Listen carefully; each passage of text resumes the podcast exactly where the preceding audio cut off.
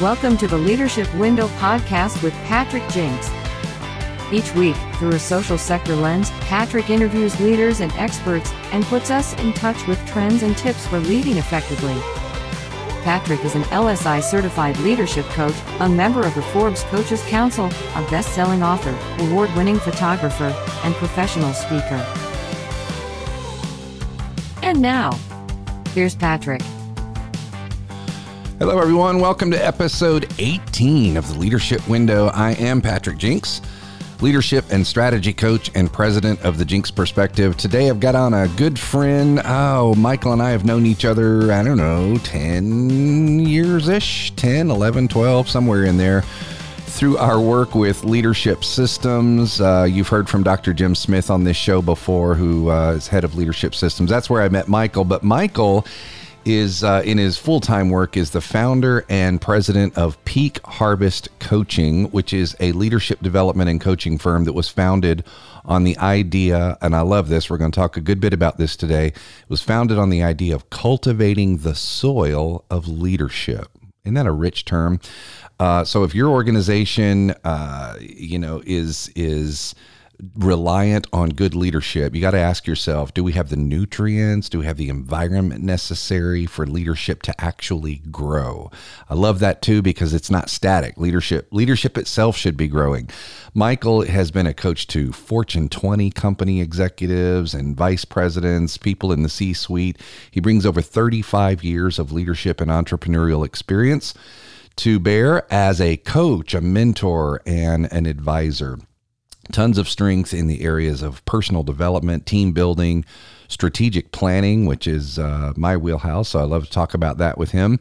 He equips businesses and nonprofit leaders alike with the tools they need to achieve excellence in both work and life. And again, the the nutrients and the tools to cultivate the soil of leadership. Spent 28 years or so in uh, at the operations level at Lowe's. And uh, in that, he was instrumental in developing lots of things that Lowe's uses today in terms of uh, uh, strategies, logistics, things to yield maximum results for a big, big company and uh, he was the guy that uh, executives would tap to sort of test new store operations, make them work, and all rose and fell on leadership. So uh, he carries that same mindset of uh, effectiveness that he had at Lowe's into his coaching world today. And uh, having invested uh, the majority of his career with a Fortune 500 company and starting multiple small businesses, not just Peak Harvest Coaching, but Michael has a breadth of experience and success from which to draw. And we are going to talk about that today. So I'm excited. Michael, uh, welcome to the show. We've been working on this for a little bit now and glad it's finally happening. Good to, good to see you and hear you.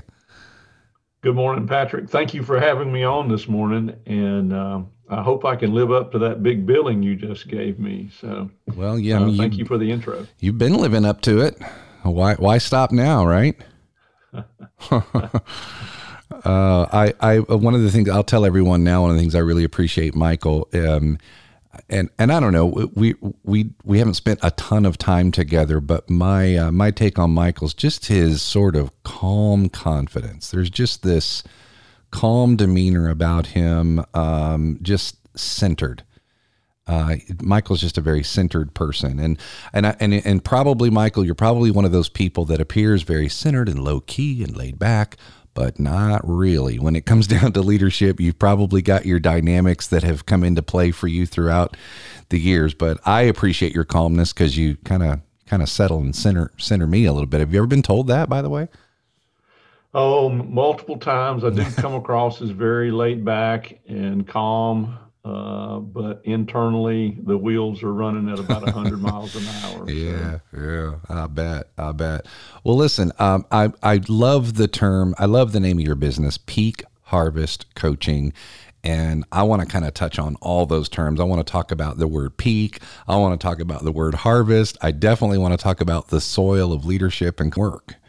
And um, just up, tell us a little bit about Peak Harvest Coaching, just and a little bit about your leadership journey to this place of coaching top executives in Fortune 20 companies and and in small businesses alike. And um, you know, as a part of this, you might also want to include your work with John Maxwell because uh, you are a John Maxwell coach, and not um, you're you you are not um, the the typical John Maxwell coach. Um, there's a lot of people on the team. You have a very unique place in the team that I'd love for you to tell our listeners about. But yeah, just tell us about a peak harvest and kind of how you've come to this point.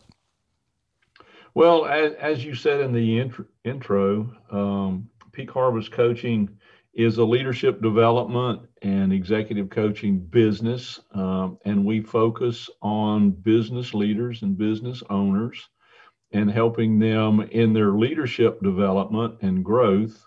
But our ultimate goal is always to grow leaders that will grow leaders. And so it's this growth mindset that, that we have and it's critically important that we're growing ourselves, but we want to get to the point where we're not only growing ourselves and improving our own leadership skills, but we're transferring that to other potential future next generation leaders. And so, again, our focus is to grow leaders that will grow leaders. So, the uh, Peak Harvest coaching title. Uh, this uh, I'll try to give you a little background there. I was reading a book about 15 years ago called Visioneering, written by Andy Stanley, and I came across a part of the book where uh, Andy state, stated that um, he was in high school at Tucker High School at a particular year and I realized that I was attending that same high school at the same time Andy was. Now I'm several years older than he is, but uh, so I pulled out a, my senior high school annual and looked him up and found that Andy Stanley and I actually went to high school together. So that was a, kind of a funny connection there. Wow. And, and so a few years later, I had a, a friend of mine at church that uh, was I was having breakfast with and telling him about my leadership business and coaching, and he says, "Well, you need to meet a friend of mine. He's the uh, he's the executive that oversees the uh, leadership development for IBM."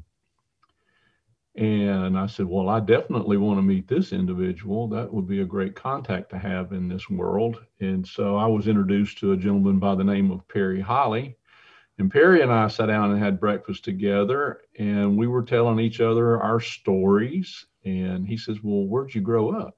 And I said, Well, I grew up in Tucker, Georgia. And he said, So did I. And then he said, Well, your last name is Bryant. Uh, my hero in high school was Steve Bryant. And I said, Well, that's my younger brother. Oh, wow. And so Perry and I developed this great relationship. He's been speaking all over the world to IBMers about leadership and growing uh, personally and professionally. And so I, I just started thinking here's two guys um, that actually went to high school together. He said, uh, Andy and I actually hung out together a lot in high school because we both went to high school together and we went to the same church together. And my, my dad worked for Andy's dad at First Baptist of Atlanta. So I just began thinking, all right, here's two very uh, successful leadership individuals in the leadership space. And I thought, so what was what was the environment? What was uh, why were these two individuals so successful and so centered around leadership and their ability to teach, train, and understand those leadership principles. And so that led me to the thought process of, you know, most all living things on on this planet start out with a seed. Mm. And so if if from a plant standpoint, uh, a plant seed has to have water, it has to have light, and then it has to have the proper soil for that seed to grow and be healthy. And so I just started thinking, all right, what's the environment necessary for leadership to grow and develop and be uh, a leadership culture in an organization. So this was your seed. The, these relationships that you just described, and the sort of serendipitous way that they came together, in your backgrounds and everything that that planted the seed in you for the desire to to to take on this leadership bent and and and dig into it and share it with the world. Was that was is that what you're saying? That was sort of the seed for you. Well, no, I've I've had the seed. I I've been in leadership since my early twenties, mm. And and you know, as you mentioned, I grew spent 28 years with Lowe's, uh, moving up that corporate ladder and understanding. When I went to work for Lowe's, they were a southeastern building supply company, not a, mm. a major big box retailer that it is today. But I got to uh, witness, be a part of that transformation and change from a mid-sized southeastern building supply company to to an international big box retailer that they are today.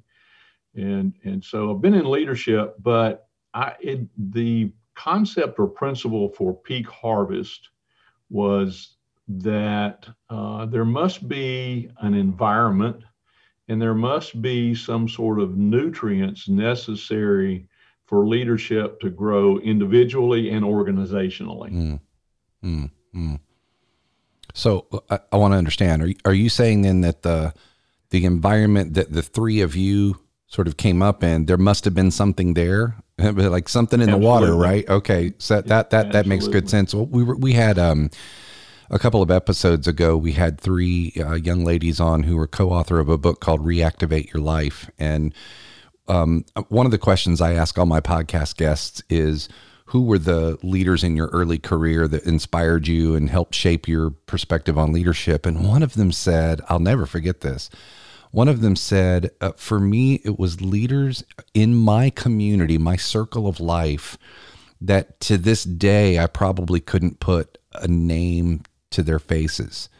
In fact, their faces are almost grayed out. It was those leaders that had an impact in my life in those small ways that later on you realize what an impact that was. You know, we think about teachers and just the the the neighbor. I, I re, as she said that, I remembered uh, um, one of my sister's best friends when I was a little kid. I must have been in the first grade, and one of my sister's best friends, um, uh, her name was Kathy Kendall, and she was a crossing guard. She was young, she was a kid herself, but you know older than me, probably third or fourth grade, and she used to help the kids cross the street um, in front of the school. And I just thought, what a cool like look at this she's a kid but to me she was like a grown kid even though she was probably only you know fourth or fifth grade. But i thought what a leader you know what a and i i didn't know her. I never i never had any interaction with her that i remember other than remembering that just those little things. And i think that m- might be what you're talking about is the the environment. There's something that um you know isn't isn't it why these colleges who just they're they're they're perennial greats. I mean, forever and ever, they're just always there. There's something in the water, right? There's something in the environment that makes a Duke University or UNC or, you know, Notre Dame these these classic winners who they are because they're they're rotating their players every three four years. So it can't just be well, we just had a good team. You know, it's a it's a soil of leadership, is it not? There's a culture of leadership mm. uh, there that uh, is maintained. Although the the faces, the players, uh, the staff uh, change, um, but there's a culture of leadership in in those winning organizations, those winning teams, those winning uni- universities. Mm. So, what do you think are the components of that culture? We can speak about them in the analogy. We can say, well, it's soil and it's water and it's, you know, the right temperature and heat and it's patience and it's seasons. Those are the analogies. What are the actual components that make up? What are the tenets of leadership that make these universities or companies or teams perennially great? What is that culture consist of? In your That's a great question, and and there are many. Uh, needs from a from a nutrient and environment, but I've identified four or five that I thought we could talk about.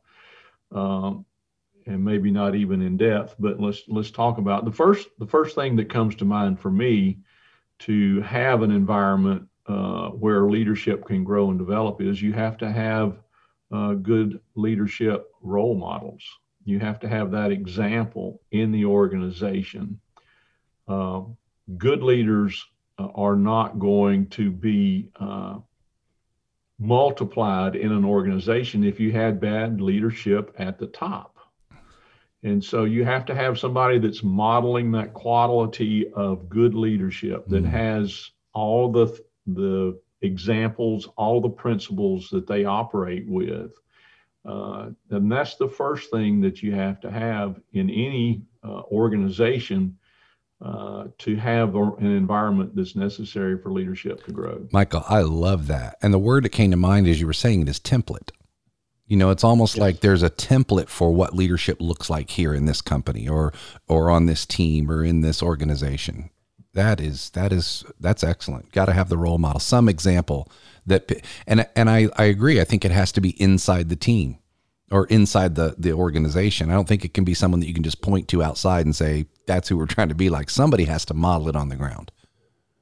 Now, and all of us have learned from bad leaders that we worked with in the past, mm-hmm. but uh, you're not going to have a culture of leadership, a culture of growing leaders, if you don't have good leadership as an example. Mm, that's rich. That's rich. What are the others? So the se- the second thing that comes to mind for me is, uh, and all of us have had this in our in our careers or in our lifetime. Uh, we have to have somebody that believes in us.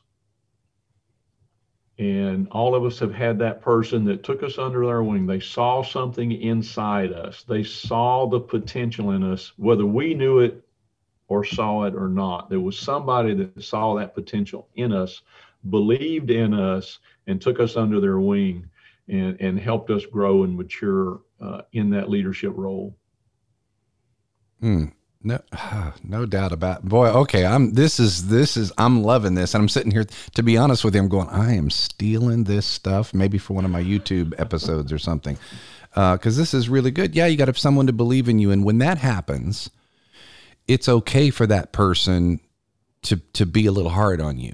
You know, it's like oh, it, that. That's why. That's why coaches, effective coaches, can push and push, and and really be hard on it because that individual knows that the reason they're pushing the way they're pushing is they see the but they know it's there and they're not going to let me settle for less would you agree absolutely absolutely and and they're going to challenge you uh, in ways other people won't because they believe in you and they're going to invest in you because nobody invests in something they don't believe in hmm we don't take our money and invest it in something that we don't believe in. We're certainly not going to take our time, our expertise, unless we believe in somebody, and that's when we begin investing in someone. Man, that's right. And I've talked to people who who are inside, you know, maybe in middle management in their companies, and they're not getting that. And so it's almost like they sense it. They can kind of see the writing on the wall. Like my CEO doesn't they're not investing in me. They they don't really care that much about me. They must not believe in me. And so they actually start to underperform because they're giving themselves a narrative or their leader is giving them a silent narrative that shapes that shapes that confidence level and breaks it down. There's so many well, dimensions to that. That's that's a great point and a good uh, segue into another uh, key point um, we have to give people the freedom to fail. Uh, we have to put things on their plate that will challenge them so that they will step up and step out of their comfort zone. But we also have to give them the freedom to fail because uh, let's face it, the first time we do something, the first time we take on a project, we're not going to do it as well as the person we're taking it from. Mm-hmm. And so we've got to understand that and give them the freedom to fail and not beat them up when they do not do it as well or that, that they drop the ball and use that as a teaching moment. Or a coaching moment, as Jim would tell us, right? Absolutely. Uh, yeah. Uh, and you and I have both seen probably hundreds of times uh, the film by DeWitt Jones, the National Geographic photographer, talking about creativity. And one of the th- one of the tenets of his creativity is that you can't be afraid to make mistakes. And the fact that the average National Geographic article, at least at that time, I, I guess they're all using digital, but at, at that time of the filming, he they were using film in their cameras and he talks about the fact that the average National Geographic article, not a magazine, but just an individual article, generally has about 30 images in it. And that to get those 30 images, the photog- the, the assignment photographer t- ends up taking about 30 uh, 14,000 images to get right. the 30 that go into an article and uh, that that's that is an environment of you can't be afraid to make mistakes. So what you're saying is we've got to make sure that um, we give our people plenty of film and development opportunity to to uh, get the right shots and and not beat them up when when that first shot isn't the perfect one. Absolutely, and and use it as a growth opportunity, a teaching and coaching moment to help them grow and develop, uh, or the leader, the executive. Um, will hang on to all the roles and duties that they're afraid to let go of. And their people will become stifled because they see a leader that won't let go. And that's one of the big challenges. That's one of the common themes in my coaching with executives across the globe is coaching them on letting go. Same here, Michael. Um, our uh, oh, I released uh, this morning uh, our my latest YouTube channel is on on uh, a little model that that I built with one of my coaches called the delegation triangle.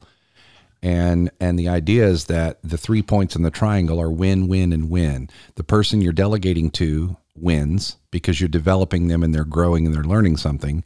You win as the delegator because it frees you up to do the things you ought to be doing, and the organization wins because uh, the mission is going to be advanced more because somebody who ought to be doing the work is doing it rather than the person who shouldn't be doing the work. So one is the, the and the reason I put that out, even though I've done a number of episodes on delegation, is because it continues to come up in my coaching as well. Um, leaders who struggle with delegation. And I find two things. Tell me if this has been your experience or, or maybe which one of these might weigh heavier in your coaching uh, relationships. One is the sense of micromanagement of I I know how to do this, I can do it better. I'm scared to give it to someone else cuz they might get it wrong. But the other is I don't want to delegate this because I enjoy it. This is work I like doing and so I do it. I don't want to delegate it to someone else. Those are the things that are more difficult to delegate. It's easy to take the work we don't want to do and shift it off to somebody else, but the work that we enjoy doing and like doing, that is often hard to let go of too. It's not a sense of micromanagement. It's just a sense of I like doing this work and I don't want to give it up. Well, it's their comfort zone as well. Yeah, that's right.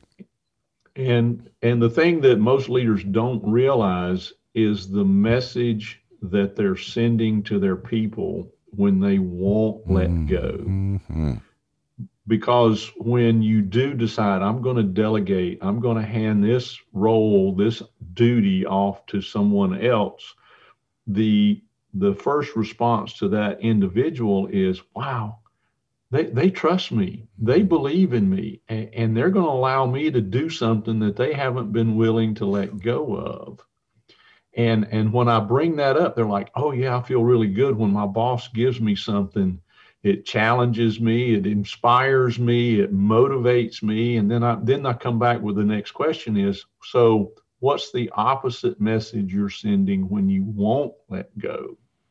Mm-mm-mm. and that's when i hear the light bulb come on. Oh well i'm telling them that i don't trust them and i don't believe in them. Yeah they have to say it. And when they say it out loud it's like well when you put it like that yeah boy. And then they start going oh my gosh am i doing that to my people Exactly. Yeah. Oh, that's so good. So good. Yeah, we're sending messages all the time. We don't realize it. It's like Marshall Goldsmith says, you're always on. People are always Absolutely. watching. They're always listening. You're always sending something out, whether you know it or not. Uh, Even when we're not communicating, we're communicating. Mm-hmm. Mm-hmm. Very true. That's good. Uh, any any other key concepts in this? Well, um, we have they have to have a, a clear growth path. They have to understand what's available in front of them either now or potentially in the future. Because sometimes uh, young leaders, uh, middle management, um, they're so focused on their little world today, they can't or don't uh, raise their head up and look towards the horizon of what's coming or what's available or what their future looks like. Mm. And so to communicate a growth path, a career opportunity that could be down the road so that they have some goal in front of them rather than trying to tackle the 8 to 10 to 12 hour tasks that they have in front of them today. Here's what I'm noticing about every one of these concepts or these tenets, and I don't know how many more, more there are that you're you're looking to share, but but so far, they're all about the people we're leading. None of this centers on the work or the mission at hand. Now, mission is paramount, right? It's why you're in business. There's a reason that the organization is there or that the team is there or whatever. But uh, and and of course you know where I'm going with this. I'm sure our listeners know where where this is headed. Is that the mission doesn't happen without the people performing the mission, and so focusing on them, getting this rich soil that you're describing here, uh, is what's going to grow the big tree, and the big tree is the mission. And so I love this. Every one of these tenets is about role modeling for your leaders and believing in them and allowing them to fail and making sure they see a growth path. None of it is about, oh, we have to, you know, have a really good strategic plan that people can walk around and and and quote, or, you know, we have to be so so uh, dogged on the mission and the work at hand. And, and as one of my coaches said one time, keep our heads down and be about the work. None of that is what you're talking about here.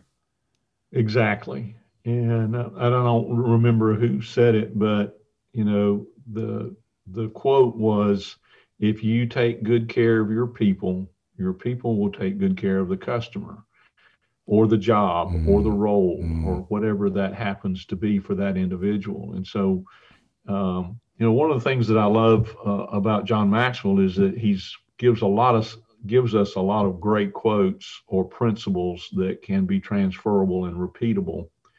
And one of the things that John talks about is that the people that we're leading are continually asking three questions about the their leader. And the first one is does my leader care about me? The second question that they are asking is can I trust you? Do you have my back? Will you take care of me? Um, and, and the third question that our people that we're leading are always asking about us is Can you help me? Can you help me be successful? Can you help me get to the next level? Can you help me? And if we as leaders will stay focused on continually answering those three questions in a positive manner, we're going to grow people around us and we're going to attract quality people. And because people want to be around or on a winning team, and a winning team has a winning leader. Mm. So we we it, it would behoove us to turn those questions on ourselves then. Absolutely. Do do I care about the people I'm leading? Do I truly care? That that's an inventory. I mean, it seems like it should be a given, but if you if if we were to really pause honestly and ask ourselves, do I really care about might might not do I care about their success as a, a, on the mission, but do I care about them as people? Can my people trust me? Have I have I shown that? Have I demonstrated and given them the confidence to trust me? And um, can I help them, or am I helping them? Am I am I advancing them, enriching them? What a great inventory of questions to ask ourselves every day. I was coaching, um, and and Michael, you may know this individual. Um, coaching an uh, an individual here in South Carolina with with Jim at LSI, and um, he asked me. He said, "I've got forty minutes. I've got a forty minute commute to work one way." And he said, "How would you?" He asked me as a coach. He said, "How would you suggest I use that forty minutes? Can I maximize that forty minutes?" It's a great question. Um, but you know, we're trained to not answer that question, right? so, so I said, boy, that that's really a great question. Um, what if you spent that time asking yourself questions at the beginning and at the end of the day? What would those questions be? And the and he came up with something similar, and and it took him a little. while. He called me in a couple of weeks. He said, "I got it, I got it. I've, I've been, I mean, I've been doing it. I've been doing this on my drive. I've been asking myself these questions. They're great." And so I don't remember exactly what they were now, it's been several years. But he said something like, you know, uh, on the way to work, I asked myself, how will I advance someone today? Not the mission, but how will I advance someone today? And then at the end of the day, he asks, How did I advance someone today? Oh, and he said, I'm doing great. it every day now on my commute. I'm asking those questions and it's really making me think and it's it's giving me a different mindset and attitude when I connect with my people. So it was really cool. I love this. What a what a great inventory of, of questions. Maxwell also talks about that that last one, can you help me, is one of his levels of leadership, right? The first level being people follow you because they have to. you you sign their check. But then there's a level at which people follow you because you have a track record for what you've done for them. Oh, absolutely. So you you bring up the John's book, The Five Levels of Leadership, mm-hmm. and I think it's one of the it's one of John's best three books. He's written over a hundred. Uh, for me, that's one of the, the top three. I agree. Uh, and it's it's very applicable both personally, but also incorporated it in organizationally. And uh, you you brought up the fact that in the intro that uh, I I do coaching for the John Maxwell Company, which is uh, one of John's entities that he created to uh, develop and implement leadership development programs for organizations, businesses. Mm-hmm. It's kind of a B2B group that provides leadership development opportunities or, or programs for organizations. And so the five levels of leadership is key to that. And, you know, all of us start out as a level one leader, mm-hmm. all of us.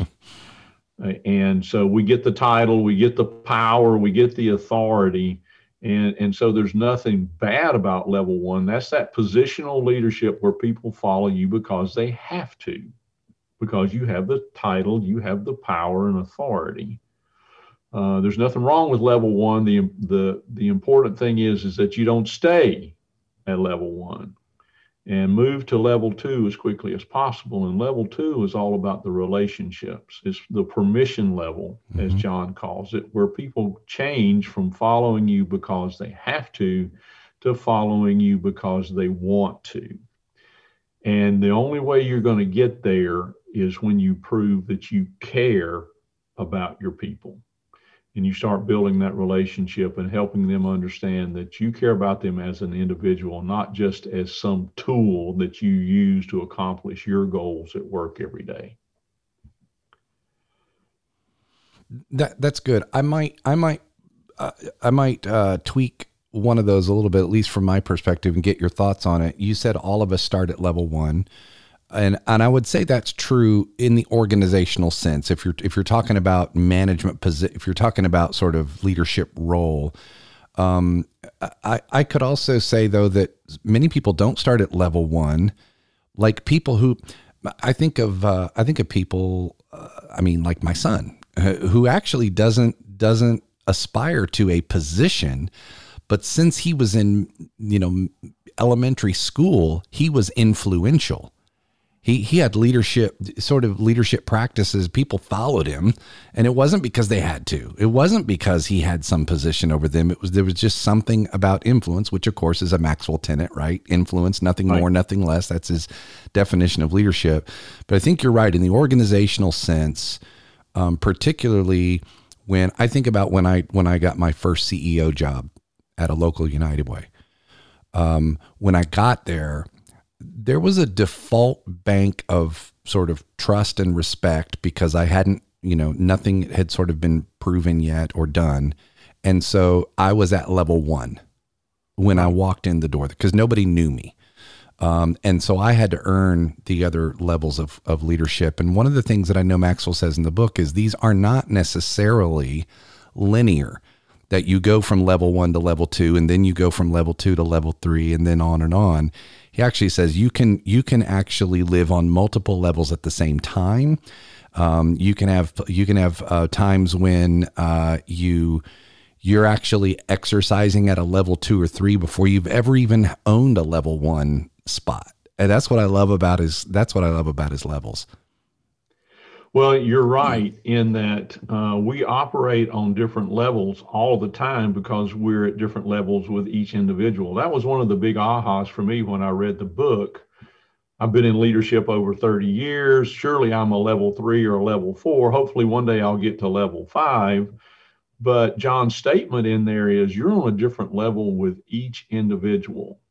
Someone that you have spent time with, uh, you've developed a relationship, you've maybe moved it to that production level of level three, and you may be at level four as a people development, developing them into that next lead, leader. But the person that just started last week, I'm at level one with because yeah, they don't know me and I don't know them, and and uh, they're following me simply because I have a position, and so I've got to develop that relationship.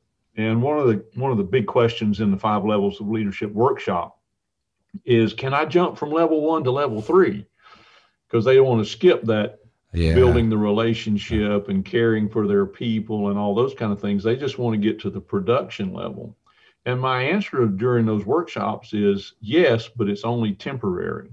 Uh, you can um, come in, find some low hanging fruit in an organization and, and move people to a production level pretty easily. But if you don't move back and develop that relationship and show that you care about them, show that they can trust you, show that you can help them, uh, you will lose that level three leadership opportunity and fall back to a level one. Oh, that's really good. Go ahead and talk about level five since we're since we're on it for those that may not know? Well, level five, I call the legacy level. And that's something that takes time uh, for you to build because you are now in the organization for a long time and you've created a leadership culture. You've gone through level four, which is the people development, which is a level where leaders are developing leaders, and you've got a legacy le- level of leadership where you've built a culture, you've built the organization, you have, uh, it's not about what um, you've done for the people now, it's what you've done for the organization from a long term vision standpoint. You've created this uh, organization of leaders, developing leaders, and moving forward. Uh, some examples of level five leadership. Obviously, I consider John Maxwell a level five leader. Um, I think that um, Truett Cathy with Chick fil A was a level five leader. Uh, Sam Walton probably could could fall into that level five leader because he he's left a legacy that is still ongoing, not only with Walmart but also with all the um, the charitable giving and the things that he's he's created because of his lifetime of leadership. Yeah, that's really good. I also think of someone like Frances Hesselbein, you know, with with her with the Girl Scout fame. Um, oh, absolutely. Of, of that leadership. Yeah, I love. I like your word legacy on that. I think Maxwell calls it the personhood level. Um, you know, pe- people follow you because of the person that you are and, and have become like you stand, you represent something now. You represent right. that, that culture that you're talking about. And, um, I, I love that because I like your term legacy on top of that because it goes beyond it transcends you at that point. It transcends you it transcends the org it's it's just a bigger a bigger piece of it now. Absolutely. Absolutely. And and you don't do that over a year or two. That right. takes that takes uh, decades sometimes even a lifetime. Yeah that's right. That's right. Man this is good. Um i want to i want to hit on a word with you. Peak harvest. I want to hit on the word peak. And uh, i apologize if i take this in a direction that it's not intended to go when you titled the company but um, when I think of the word peak, uh, often the word that comes to my mind is peak performance. We've heard that term a lot, and it's used in exactly. sports a lot. Peak performance. Uh, I, I, remember the Danica Patrick commercials for I think it's Pennzoil, and she says, "When you peak, you win," and I, and that's peak performance. But here's what I I think about when I think about peak performance is that it's not always at peak. There are cycles that right. uh, which is a harvest, right? That's a site you're not always harvesting. So Correct. when I think peak, I think peak performance and a leader's um, challenge of managing the life cycles and the flow and the momentum and was it Marty Linsky at Harvard uh, defined leadership as disappointing your own people at a rate they can absorb. you know how how fast can we go? Um, and so, uh, just I'm interested in the term peak harvest. You you may mean just you know the biggest harvest we can get, but talk about that term a little bit, peak harvest, relating it to leadership and and how that's relevant.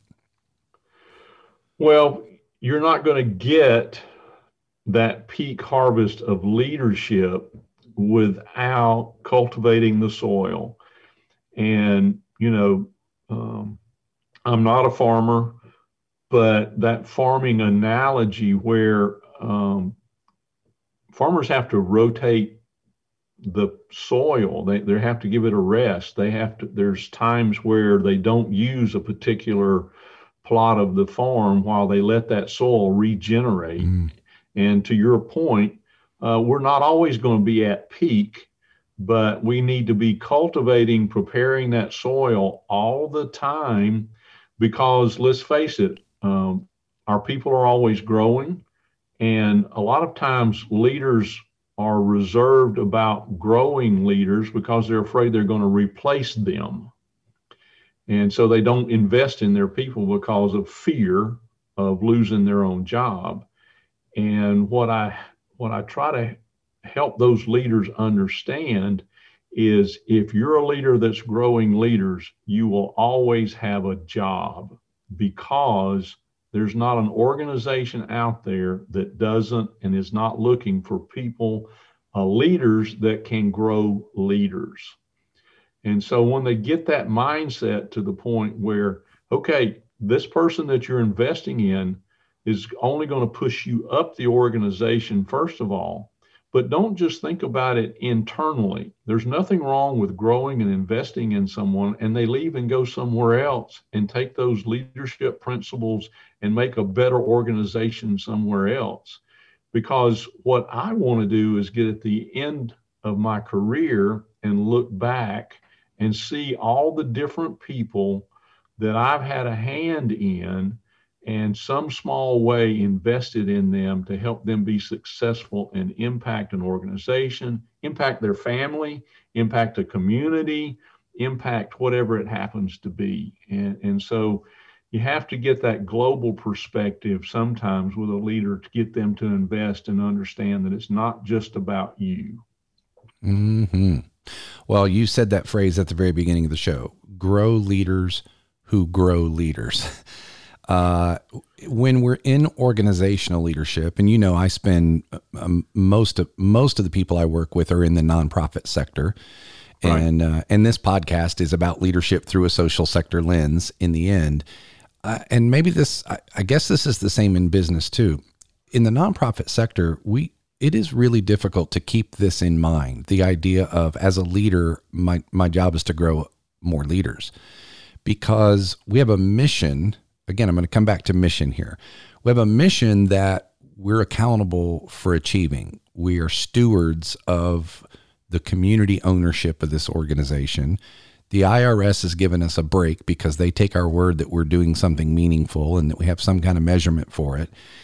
And so I find that a lot of the leaders in the sector have difficulty moving beyond management of the of the mission and management of the people toward accomplishing the mission, which is different than leadership of the people toward accomplishing the mission.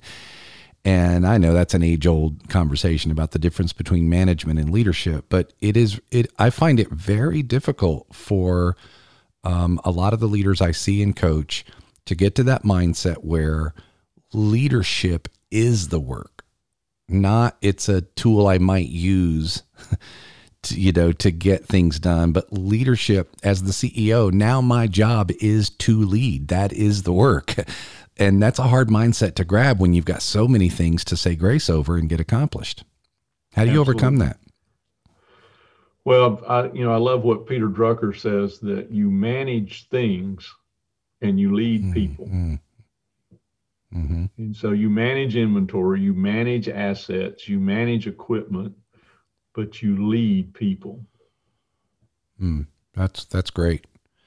So with the word people, let me let me ask this question. We've hit on this a lot, but you and I have talked in the past about how important the people skills are in leadership. Um, and we've also lamented the fact that a lot of leaders are really deficient in that area. And maybe it's this mindset of managing things. Sometimes it's the it's just the what what do they call them? You know the the brilliant jerks or the brilliant a holes as uh, as right. I've heard said. You know Netflix has a rule in their company: no brilliant a holes. like you know the, we we talk about these one amazing innovative serial entrepreneurs that you know come these legends but they're jerks to work for you know they're just complete you just don't respect people um, uh, but this is so people skills are are really the number one thing in leadership and yet so many leaders lack the people skills why do you think that is i mean is it it, it, I've actually seen research where it's it's not because there aren't a bunch of leadership development training seminars and programs in their company. You know, that's not why. Like, what's what is it? And it may come back to your your culture answer, but why is it so lacking when it's the skill that leaders need the most? Well, from a business perspective, uh, especially the Fortune 500s, the organizations that rely on Wall Street to generate um, you know, money so that they can expand and grow and all those type things. And so Wall Street judges them purely on uh, numbers. And so they're squeezed every day to hit numbers. And that doesn't equate to investing in people. And Wall Street's looking for a report card every 90 days, mm-hmm. um, which is short term. And uh, people development is a long-term investment, and and yet uh, you can see the return on investment very quickly. Uh, one one of my largest customers um, has seen a dramatic drop in turnover in their organization because of the leadership development program that we've implemented and teaching the people about caring for their people and growing and developing their people so people want to stay. You know, the old saying is people go to work for an organization, but they quit a boss. Mm-hmm. And so if we can get that boss to be a better leader, then your your turnover of employees reduces and turnover is tremendously expensive for organizations. It costs a lot of money to recruit, hire, train, and then do it all over again 90 days, 60 days, a year later. It's just a tremendous investment in people that they see the dollars, but the return on investment for a leadership development program reduces that turnover and, and pays for itself long term. All right, I'm gonna I'm gonna give you a, a, a quick view into my soul a little bit when it comes to the word boss. To me, we can start by getting rid of that word right? Like I, I, I, uh, there's something about the word that bugs. I'm, I'm, I understand hierarchies and authorities and decision making, and you know, you've, you've got a, you're assigned a certain level of accountability, and you're, you are managing teams or things or whatever. Um, but the concept of the word boss, I, I remember when, when people would introduce me uh, out in the community when I was with United Way, people would say, "Oh, this is this is my boss Patrick," and he and I would just cringe. I'm like, "Oh, I, I that just kills me for you to call me that." And it's not. It's I don't I don't mean to sound you know like this this um, I'm this virtuous paragon of morality here. It's just that it's to me it sends a different message than one that I really want to send, which is we are a team, um, and a boss to me is a manager right. you know, I, and not a leader. Um, right. And so, eh, and you might have just actually hit on it. Actually, you, with that word, you might have actually hit on why the people skills might be missing is because either people see their leaders as their boss, or their boss sees themselves as a boss.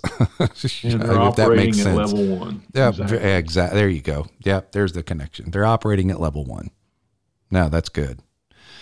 Um, if you if you were to say there's one people skill above all the others, and there's probably not, but what's the one maybe that you find maybe most lacking, most challenging, that has the greatest impact in organizations? Which which people skill for a leader might that be from your perspective?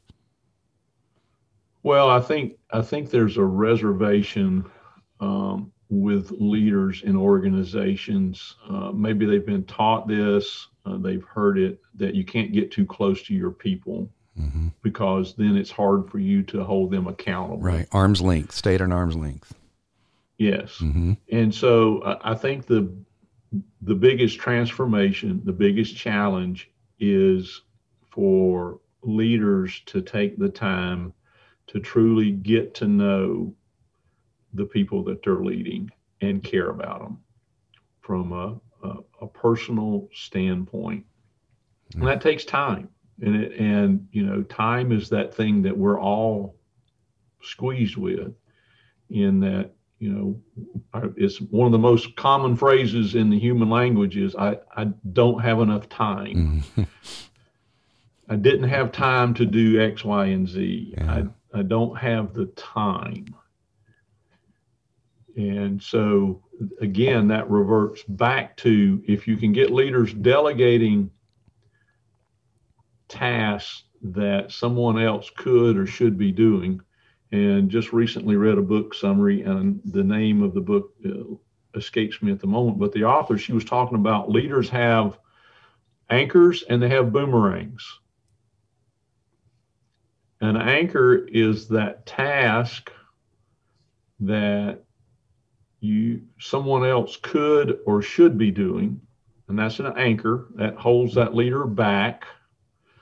It takes away time it takes away focus and then boomerangs are those tasks that a leader has given away but for whatever reason it came back to them or they took it back because they didn't like the way that person was doing it or they didn't do it well enough or whatever it happens to be. So leaders have anchors and boomerangs.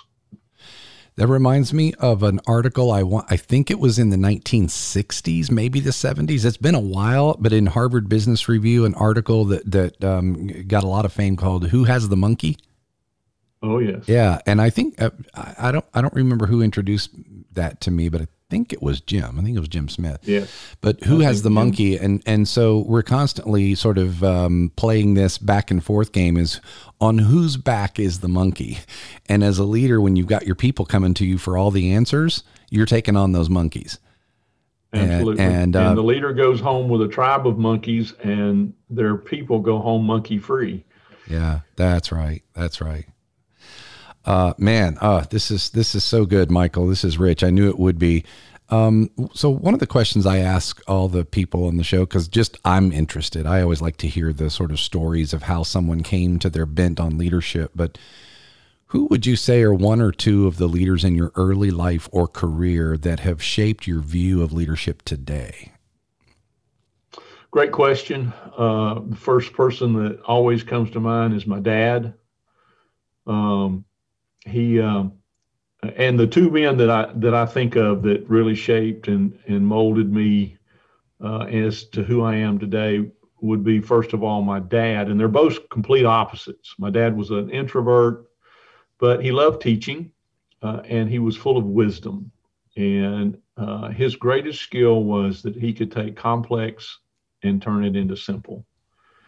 And and I loved that about my dad. No matter you know, I'd roll through decisions or concerns or questions that I'd roll around in my head and and I'd bring them to him and he could just take all that complexity and turn it into something really simple. Mm.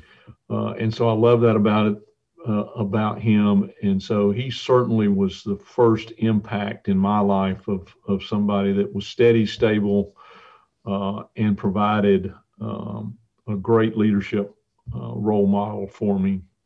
And, and the second one was my mentor at Lowe's.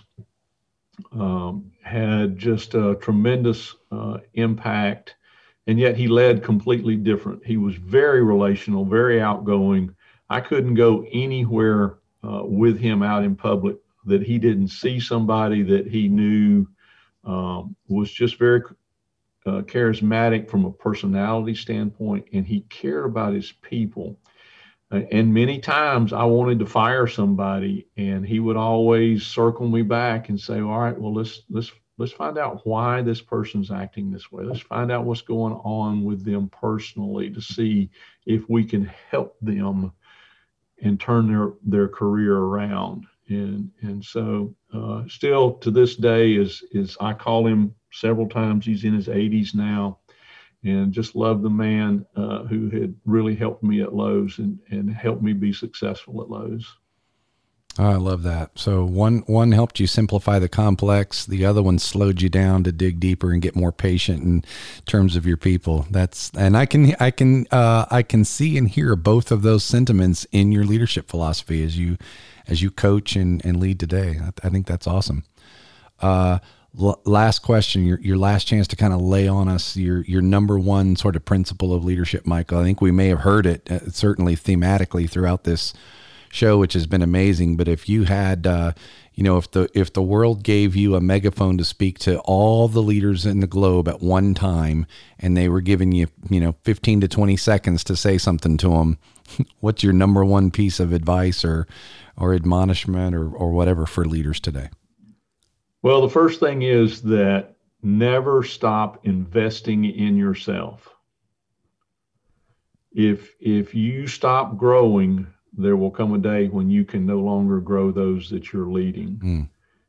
And you can't pour out of an empty bucket. So you've got to take care of yourself. You've got to invest in yourself, whether through uh, books, uh, conferences, coaching, whatever it happens to be, you've got to continue to invest in yourself so that you can move forward, so you can bring your people and your organization forward.